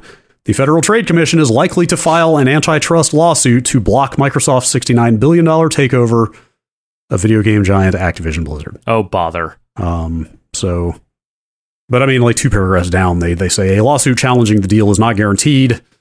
The FTC's four commissioners have yet to vote out a complaint or meet with lawyers for the companies. Uh, but still, seems to be potentially the direction they are leaning. I mean, like, look, we're not, we are certainly not legal experts or financial analysts. At least I'm not. I can't speak for you guys. I used Uh, to be. I'm not anymore. My my legal expertise No, you don't practice anymore. Yeah, I, see. I don't got it. practice. Of course, I can't yes. really. I have to say that. Um, I mean, obviously, we can't prognosticate about like how this is actually going to go, most likely, but like it's it's at least worth pointing this out that like, hey, Yeah. there's there is a decent chance that the government will move to stop this. Oh, will, will will they actually go with, through with it? Will they be successful? If they do, who can say? And there's still But- concessions that Microsoft, I'm sure, could make to in guarantees that they could make that could potentially, you know, force this thing through. It's just, you know, how much legal finagling can they do? Yeah, I mean, Gre- a- Greason. Yeah, that like that's the other kind of the other part of the of the story this week is that they this I mean this has been coming out in various forms. Like Phil Spencer gave that interview a few weeks ago where he kind of softly said like, "Hey, we'd be open to like contractually making sure Sony can keep Call of Duty for X number of years." Yeah. Uh, Reuters is now reporting that they have straight up floated that as a possibility to EU regulators that they're open to a, a 10 year deal guaranteeing that uh, Sony can keep Call of Duty on its platform. it's So, so that like I can't push my eyeballs into my skull enough with some of this stuff because it is. I mean, you could try. I tried. It didn't make it go away. Okay. Like, like I I get it. I mean, this is a ridiculous deal because it is it is just monumental. The sixty nine billion dollars. It is clearly market consolidation with Activision and Microsoft. There's no way to deny that, right? yes. I think Sony, in my opinion, that is not a good faith argument to stop the deal. There are a million other reasons to stop this deal. The Call of Duty one, I kind of have to be like, eh, you know, like okay, I get this is a big deal for you, but They can't, but they can't push the real reason, which is that this will be potentially ruinous to our company to have this other platform holder hold all these cards. I mean, they they could say that, but I I, think that, that kind of is what they're yeah, saying. it kind of right? is what they're Well, saying. it so, like, is, but they're like they're harping on this Call of Duty thing because it is a specific business case thing they can point to and be like, look how much money this makes on our platform. This is a big deal. But the real thing is that Call of Duty could burn out at any time, but they also have Bethesda. They also have these other Activision properties they would be siphoning up. There's what they are what they I mean, I think the real framework is the number of things that Microsoft will hold when this is all said and done Mhm. specifically because of the amount of money they have to throw around compared to other companies in this space could be extremely damaging to us. But also Sony doesn't want to look weak and say like no our PlayStation business it's fl-. like they can't do that either. I, I am getting such a kick out of reading some of these statements from Microsoft lawyers where they are like really cheerleading the fact that they're in last place in the yes, console that's race. so that's the part where I started shoving my eyes into funny. my I was skull. like dying at the there. There is very much a we're number three, we're number Yeah. three kind of kind Yeah. of tone to a lot of this Like, stuff. how is not- Bronze, how- bronze. Yeah. Uh, do- can I read this? I don't know if this is the one you're looking at, but the the one that starts the suggestion that one. Yes. The suggestion that the incumbent market leader Sony, with clear and enduring market power, could be foreclosed by the smallest of the three console competitors, Xbox, as a result of losing access to one title is not credible. Yeah, like, yes, again, Oh, that- that- Good lawyer talk right again, there. again, that is a Microsoft statement. yeah, that's saying, hey, Microsoft. X, the smallest of the three console competitors, us. Yeah. Against the big dogs like Sony, like some of this stuff. And then, uh, like, further on in this Politico story, they have like kind of Google weighing in in some of this stuff about antitrust stuff. And just Google anywhere near an antitrust thing is already suspect. Google saying, like, yeah, this might not be pretty, this is probably pretty bad for the industry. It's like, okay, Google. All right, yeah. Mhm. Okay, Google. Okay, Google. And then further on, there's mention of like Epic's thing with Google. Everybody is suing everybody and trying And to Apple. cons- Don't forget. and Apple, yeah. So like Primarily everybody, Apple, even. All these companies are getting very mad at each other. I mean, well, you know, whatever. This was this was the inevitable consequence of allowing massive consolidation. Of, well, not just that, but allowing the you know the not the endless concentration of power in the hands of private tech corporations, right? it's Yes. just Like it's just so weird to see like when people cross their arms are like, well, now this is too much, and be like, okay, this this is the one. This is the one. yeah, you're this gonna- is the one. This We're is drawing the, the, line here. I mean, it is one of the biggest ones. It is sixty nine billion dollars worth of one, but like, I don't know. Uh, the whole thing is I don't know either, man. I, I don't it's, It just feels like this. Uh, this is going to just delay the inevitable, which is I think this deal will still end up going through. As much as Sony is is driving this, you know, this narrative of you know we're going to get our like our poor company is going to be destroyed by this. Again, neither of these companies are being completely honest because yes, Microsoft might be number three in the console market, but in terms of cash on hand, they dwarf everybody. Yeah, and for sure, PlayStation yes. Microsoft, is not going to be ruined by one franchise not being on their platform anymore, which even though they're saying it will be. Yes, so yeah, you're you're you're right about that. Their console business is certainly number three, but as as a corporate entity, Microsoft dwarfs Sony like a million times over. Several orders of Um, magnitude. I don't know. I mean, I I still feel the same way about this merger that I did when they announced it, which is like massive consolidation is alarming, but also it is impossible to imagine anybody doing a worse job of running Activision than Activision itself. So like I mean, that is for, true. like for like for that reason, like you kind of hoped that things would get better at Activision under Microsoft. Um, who can say? Anyway, I mean, but yeah, I mean, you're totally right, and uh, everybody should be concerned at that amount of consolidation. Like it is, it is not healthy. It is even if it seems pro-consumer in terms of hey, get these things on Game Pass. If you just get Game Pass, they are dictating parts of the marketplace that have not a lot of competition, and that's alarming. The Call of Duty argument just doesn't. I mean, I'm just not a big enough Call of Duty fan. Just But it's, seems- it's the biggest money thing they can point to. Yeah, and as much as I would like to see Activision in more stable hands and more accountable hands, I don't know if I would necessarily be like, no, this is probably the lesser evil than Activision just kind of disintegrating and, and splintering off. I, I don't know. I'm I'm not I, I'm not a person with a job at Activision, so No, you know I have no uh, answers for any of yeah. that. it- it- either way, reading this Politico story and then also reading the follow up article, Brad, that you uh, reported here or you, you sourced to here about the Microsoft basically saying, like, we'll do a deal for 10 years with Call. Just knock it off. The whole thing just makes me shove my heels of my palms into my face and be like, what is it? Who What are we doing here? what are we doing here, folks? It's just bananas. It's not to mention all of these always start with sixty-nine billion dollars worth of asset transfer. Yes. which is just an a lot. of money. Yeah, So they- I very before the Nvidia ARM deal went down in flames. I would have very cynically said, like, of course this is going to go through. Like these deals always go through. Like they'll they'll figure out how to make it work. But then that that ARM stuff fell apart. Like it is possible. It seems like it seems like there is some renewed desire for antitrust stuff. I feel stuff like- this, but I, I still, if I had to bet on it, I still feel like this will probably happen. That's what that's that's where I am they'll too. they'll they'll figure out a way to Like- grease the wheels enough Yeah, or make enough concessions. what happens to Activision if this doesn't go through? Probably- I don't know. They, I- keep, they just keep going. I guess. I mean, if if this deal doesn't close by next June, then they have to basically start over. Uh, Yeah. and at that point, who's I kind of I doubt that they would bother. Like they still have a, a plenty of pending lawsuits going on. So Yeah, those- that's the thing those- is I feel like they might actually be in kind of a bad situation if this does not happen for them. there's Mm. probably if this doesn't happen, I bet there's a lot of board revolt that you Yeah. that gets reported on. And Oh yeah, still- like shit, remember remember all the internal strife there that sort of just like all was put on ice the second that this buyout got Totally. announced. Mhm. Like they'll have to. I mean, co- like the Kotick stuff is already dealt with, but there's still a lot of, you know, a lot of internal cleanup they would have to do probably instead of just letting Microsoft come in and take care of everything. It's just I don't know. I'm just clarify this my position in case anybody's confused. The Sony thing with Call of Duty seems pretty silly to me. Microsoft saying that this deal would lead to more competition in the marketplace also seems silly also to me. nonsense. So I you know take that for what you will. yeah. I'm not taking sides here. I literally like I I always thought this deal was a nightmare from the get-go, but I still think it's going to happen. Uh, all right. Uh, Brad, I'm going to segue here so you can tee up this next one. What's not going to happen anytime soon? Uh, new consoles? There you go. Uh-huh. Okay. Nice.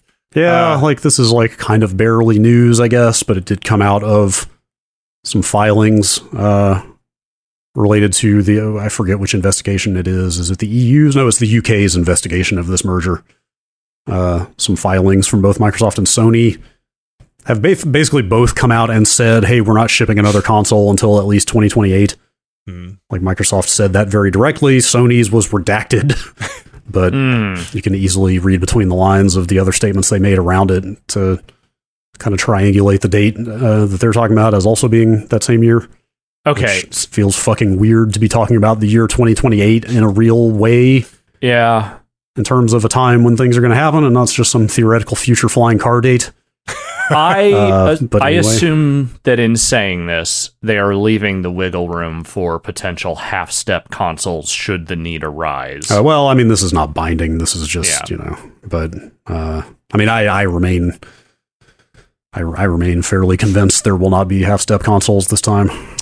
I don't think I- they should, I but. I'm not leaving that possibility out. I think I think those were a one-off consequence of 4K TVs becoming a big deal and those previous consoles shipping pretty underpowered to begin with.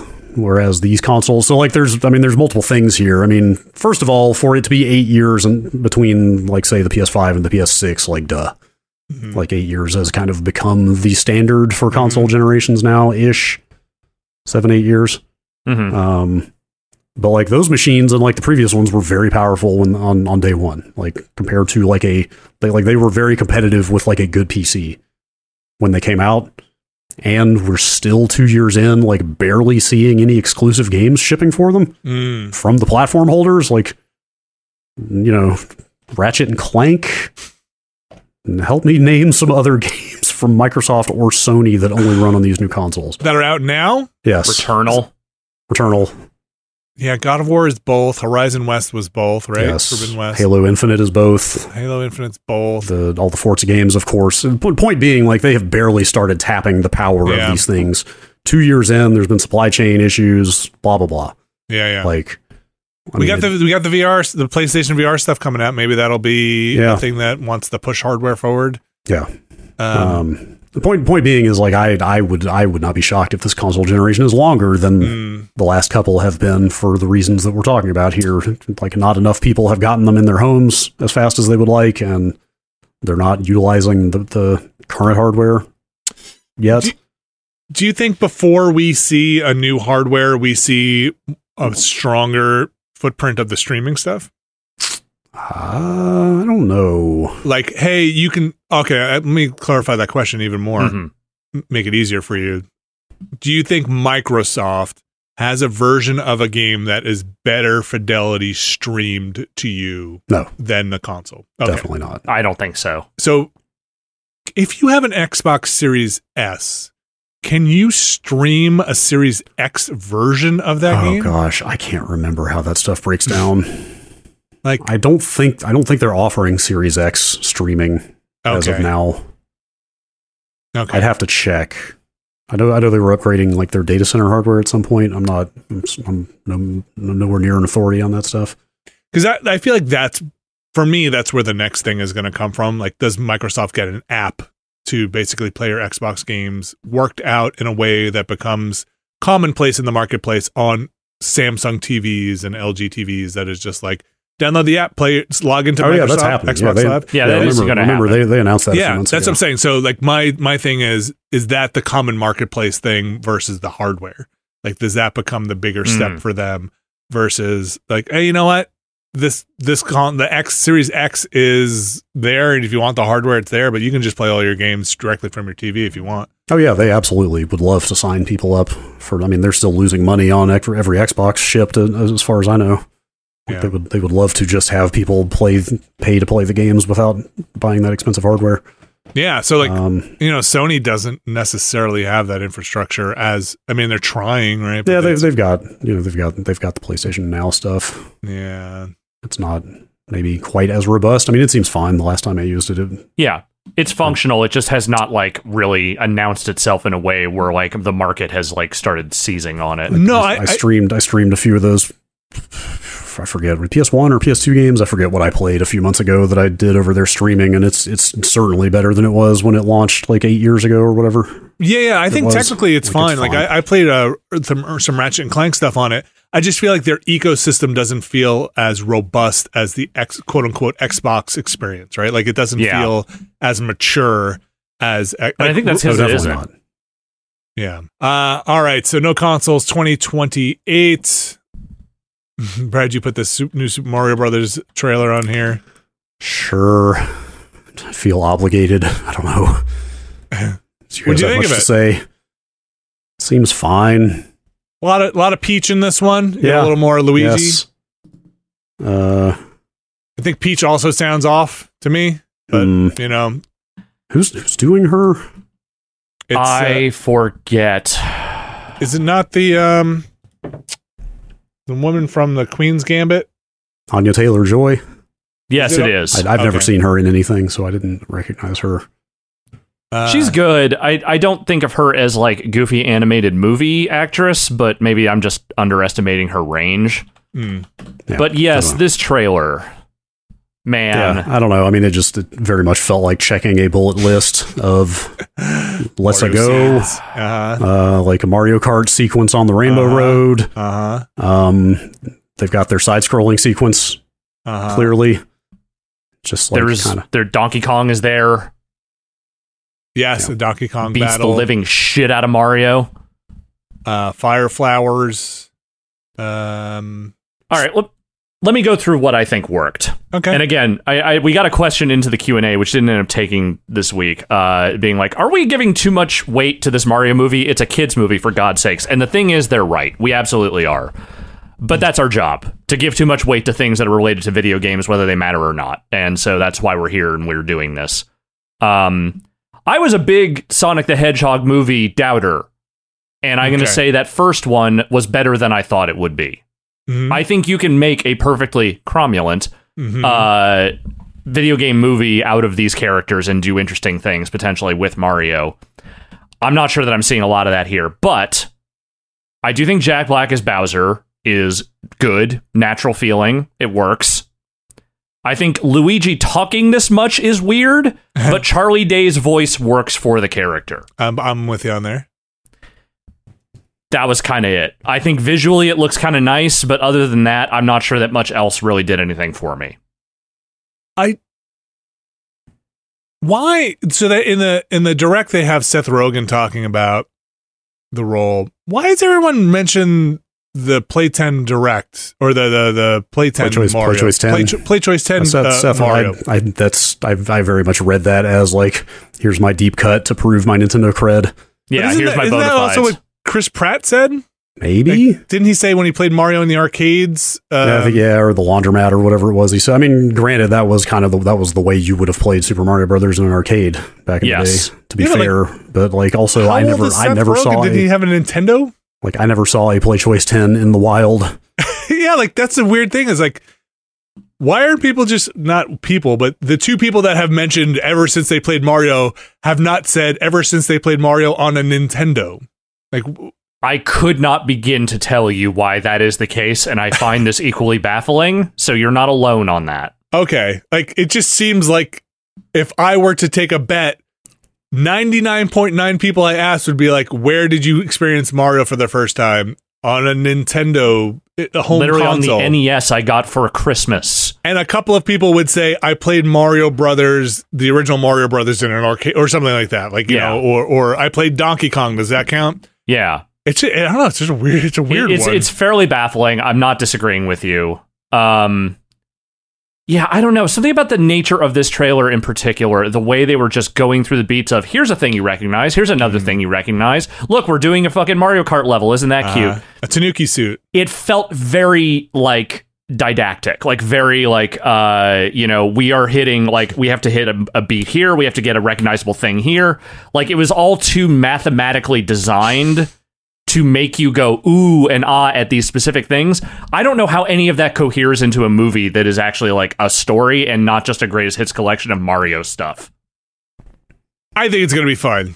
It'll probably be fine. We are overthinking this. I understand that. But yes, if you are, if you are comparing it as a response to the, um, original and infamous Mario, Super Mario Brothers movie, boy I it's not like- that I feel like it is a response to that in like, oh no, this one we're gonna hit, we're gonna hit your nostalgia bone over and over and over again. Yes. Whereas that movie was we were gonna play that shit like a fiddle yes, instead of just Mario who. But you know, again, I'm saying Sonic the Hedgehog came out was better than everyone pretty much thought it was Yeah. going to be. The second movie did very well. There is actually a higher bar to clear here than just not making that previous movie again. Yeah. Yeah. When does this come out? It's soon, isn't it? April. April. Oh, okay. Not April as soon as I thought. 7th. Not as soon as I thought. When's the next um uh Avatar movie coming out? Like two weeks. Okay. Is Yes, that is a excited holiday movie. see- Anybody excited to see that? No. Mm. I'm excited to see if people show up for it. That's it. Oh, That's all I'm really show interested in. People will show up. I I think saw- they will, but I wonder what the drop off is going to be. What was what was Cameron just saying about how much it had how much business it needs to do to actually break even though? I missed that, but I'm was sure it's a lot. Like I think he said it needs to be yes, he said it needs to make 2 billion dollars to break even. Lifetime?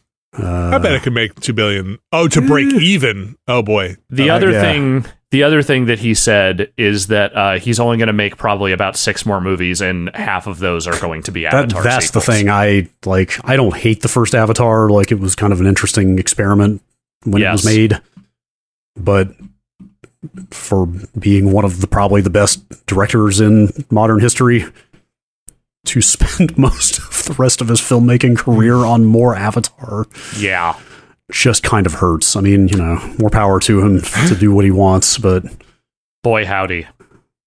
I saw the tra- we went to the movies as uh, to go see that new Pixar or Disney movie, The Strange Strange Land or Strange World, Strange something. hmm And uh, I saw the Avatar trailer and it did nothing for me. Like yeah, like I came out of that that that I, I came out of the first trailer for that thing feeling like I had seen the whole movie. Like I Holy like, cow. okay, I know I know exactly how this is going to go. just like n- n- like no interest and i don't know maybe i've changed but like i clearly i have it just nothing nothing, Nothing. i do want to see that um i almost I almost was asked my wife if we could take the kids to go see that um what was it the onion the uh the detective movie uh oh, Glass Onion. yeah i was like do you think we can just go bring the kids is it bad to take an eight-year-old to this uh but we wound up seeing the disney movie instead i really want to see it uh, I don't know when I'm going to get a chance to. Anyway, the, the Mario movie, April. Brad, you've got one more story on here. Hell yeah, I do. Take Yuzo Koshiro is making a new Genesis game, and more importantly, he is making a new Genesis soundtrack. So I did not know. Uh, is it Yuzo? Did you say Yuzo Yuzo? Koshiro. Yuzo Koshiro, the god. Okay, I did not know uh, Yuzo by God status. All, like I didn't all, know all, God was his honorific, but okay. all, all you really need to know is that he was the composer of the of all of the Streets of Rage soundtrack or Okay. Streets of Rage music for the Genesis, but also Revenge of Shinobi and ActRaiser and like a lot of the best fucking music of the 16-bit era came from this man. Okay, Um, and I, I forgot. I, I just think of him as a composer. I forgot that he also did some game development, some game design. Mm. Um, I guess Beyond Oasis was the last game he worked on in that capacity. But it was mostly in that era, right? Like that 16-bit era. I don't know what he has been. I, you know, I've looked him up from time to time because his music is so goddamn rad to like see, like, hey, what is he doing now? Maybe I could go listen to that. And like, he kind of, I want to say he had to do with a lot of like Square Enix stuff, Hmm. Mm. kind of Say in the no more. background, like a lot know of what you JRPG. mean. I, th- I think he maybe worked on a lot of JRPG stuff. I think like okay, yes, he did some Puzzle and Dragon stuff. So I think he's probably been in Mobile Land a little bit here and there. Um, like not as prominent as he used to be. Uh, oh, that's right. He he did like one thing for Streets of Rage Four. Like they made a big deal out of that when that game came out. They were like, "Hey, we got Yuzo Koshiro for a track." Um. Anyway, just out of nowhere on Twitter, he's just like, "Hey, we're making a new Genesis game. Yes, I'm doing the soundtrack." Uh, by the way, it's a side-scrolling shooter. So how do you play it, or how would one play it? Uh, I mean, he's he said in a different tweet like they're exploring release options, like they might have a physical release. Um, would it be a ROM otherwise? No, they could sell it on Steam or whatever. Like that's how. Okay, so it Like, doesn't how- necessarily have to play on the hardware. Yeah, like that's how that Digital Eclipse release of that Garbage Pail Kids game was that Drew worked on. Like, okay, They did not put out a ROM, or th- there is a limited physical release of that thing, but it's primarily like sold on Steam in a launcher oh, okay. that can run it, or not just Steam. I believe that's on consoles as well. Um, But this is just straight up a classic 8 16-bit era side-scrolling shooter with again new music from him.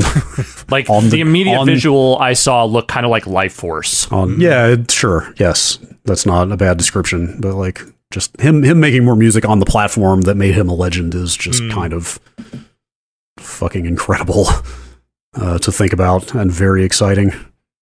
Um I follow him on Twitter. Let's see. He's tweeted some other random stuff.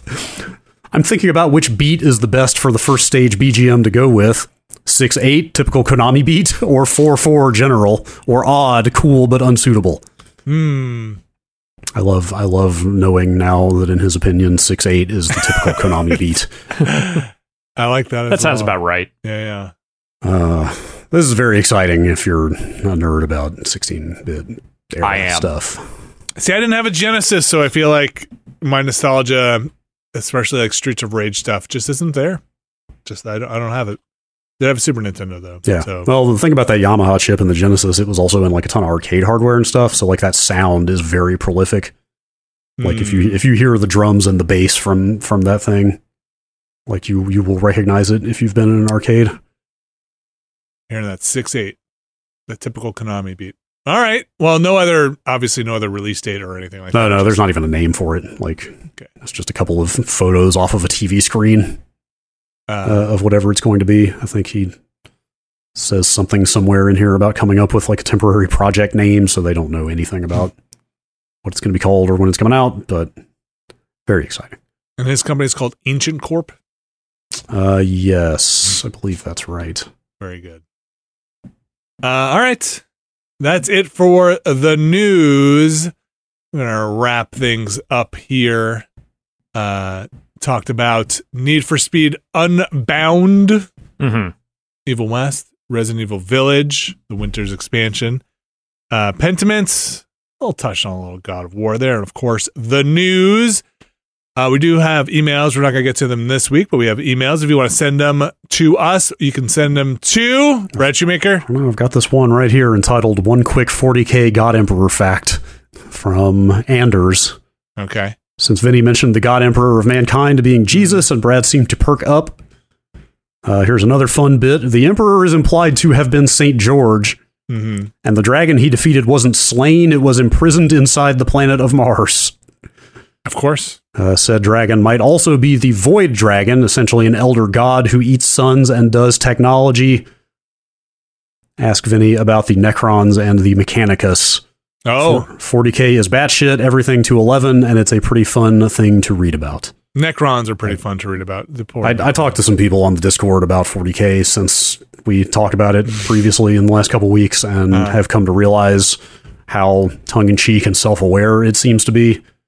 At least in the beginning, in the early days. Or yes, like uh, yeah, I guess there is definitely the thought that as Games Workshop got more corporate, Mm. it's gotten way more serious about itself. But some of the origins of that thing seem like I can I can respect it a lot more, knowing that it a little more punk. knows how over the top it is, and yes, Uh, fair fair amount of like explicit explicit anti Margaret Thatcher stuff in there early on, which is like okay, I can get behind this yeah, like how old? It's like what, 40, 30 years, thirty five. at least from the eighties, I think. Jeez. So when they get to the 40th anniversary for that thing, it's going to be nothing but Warhammer that year, right? I mean, we already get five of those games a year, but More the forty k fortieth anniversary. yeah, Yeah, I don't know. I don't know. All right. If you want to send in your God Emperor tales, you can send them to uh, podcast at nextlander.com. That's right. Podcast at nextlander.com. Podcast at nextlander.com. That's where the emails go. And then we uh, read them on this here show once we gather up a few of them there, them their emails. Uh, we also have merch is still up. You can go check that out. Post is on the Patreon. Of course, you can support us over at patreon.com slash nextlander. Find a tier that's right for you. Join everyone over there over on that $10 tier getting ready for another never been a better podcast. We got to go record that this week for December. We've got the Watchcast going on. We've just uh, wrapped up our Star Trek back to back to back to back episode, and we are getting ready to record Michael Clayton. Hell yeah, we are. Michael Clayton. That's the one that'll go up on the $10 tier next week. Yes. This movie is pretty good. I've never seen it. And the whole schedule for the Watchcast for the month of December will be up on the uh, the Patreon uh, the day this goes live for everyone. Nice. Nice. Uh, and uh, just a reminder that Watchcast is not a we sit and watch the movie. We have watched the movie Yeah, and we talk about the we're having a convo. Convo about the movie. If you missed it, the Ramblecast this week had one Patrick Klepek talking about giant skeletons on his front lawn. Mhm. And Not just deep- any giant skeleton, his giant skeleton. his giant skeleton. Well, Mr. not Bones. not his inside giant skeleton. hmm Um, so you can catch that on the Ramblecast this week. Uh, on Monday, Brad and I got into um, some AI art generation stuff and went back to Hunt Showdown. It's the, hot, the hottest, only the hottest competitive games around here. Yeah, we. I'm just gonna say, went out on top. Hunt Showdown still pretty cool. Pretty cool. Pretty good stuff. Uh, we got a grab bag coming up on Thursday and a patron's choice on Friday. If you want to go vote and you're in the appropriate tier over on that Patreon, go vote now. Do we know who is in the lead on the Patreon last last we looked? I think Truck Simulator is Yeah, last- currently the lead. I Oh, haven't I haven't looked today, but Truck Simulator was massively in the lead, which is Oh not my what gosh. I expected. But okay. We'll do some trucking maybe on, on Yeah. Friday here. maybe Always a you nice- want to maybe you want to get time. in there too, Vinny, and we can uh, we can convoy up. convoy. I got I got a racing wheel. Is We might also need to buy some DLC if we do that. oh boy, I have so much of it already. There's I don't know if- more. There's always more. They added Montana. They added Texas. I can't remember. Is it native co-op or do we have to do a third party thing? There's like a online like I can host an instance, and I think you can have like a limited number of players in there. natively or is it like a third party thing? I I don't re- I think I don't remember. I think it's their servers. Oh, it is. Okay. Yeah. Okay. Um, check all that stuff out coming out this week. Again, details over on the Patreon where you can find the tiers that support us and keep us going. All of this that you hear and you listen to and you see can't do it without you over there at patreon.com slash nextlander. There is one tier, the mysterious benefactor tier that gets their names read on this here show. Alex Navarro Mm-hmm. can you read for the fine listeners out there this week's mysterious benefactors? I sure can. This week's mysterious benefactors are John Richardson, Vornak, Vinny's Giant Booga Boogas, Kelly F., James Smith, Brian Lucier, Skywarp, John Hubbard, Sean Miller, Brad's Midsize Hoodoo Voodoo, Evan Cook, Mark Wilhelm, JM, Jerry Lee, Gary Pesky, Robert Fisher, John McInnes, Bunny Thorpe Couch Sleep Crimes, Peter Reardon, Thomas Lynn, Jad Rita, Statics, Andrew Jackson, Razgriz 2, Brian Murphy, Trevor and Adrian R., Kevin Villado, Randy Duax, Andrew Teepkin, Alex Wu, It Me JP, Matt Clements Jr., Edward Cheek, Andrew Slosky, Michael Jonathan Black, Steve Lynn, Matthew Herrig, David Campos, and Tyler Treese. Those are our mysterious benefactors for this week. Thank you to everyone who has supported us. Thank you to our mysterious benefactors. Thank you to everyone who has watched or listened or spread the good word, is out there wearing a Nextlander hat. Once again, cannot do it. Just can't do it. It's, it's just a it's just a fact. it's not it's not It's it's, just- not just a catchy tagline. So we had to turn down seventy billion dollars from Microsoft because we wanted to be here for you. A lot of people don't know that. A lot of people don't know. A lot of people thought it would consolidate the industry too much. A lot of people said it's not fair for Nextlander, the dominating force in the video games coverage industry, to be consolidated with Microsoft. Can't have this much podcasting power under one roof. Just can't have it. So now we rely on the on on you fine folks who are listening out there. These are the choices we made. We hope you make the right choices too. Thanks everybody for supporting us. Thanks for listening. We'll be back next week. Thanks Alex Navarro. Welcome back. Thank you. Thanks Brad Shoemaker. Phew. We'll be back next week with another Nextlander podcast. See ya.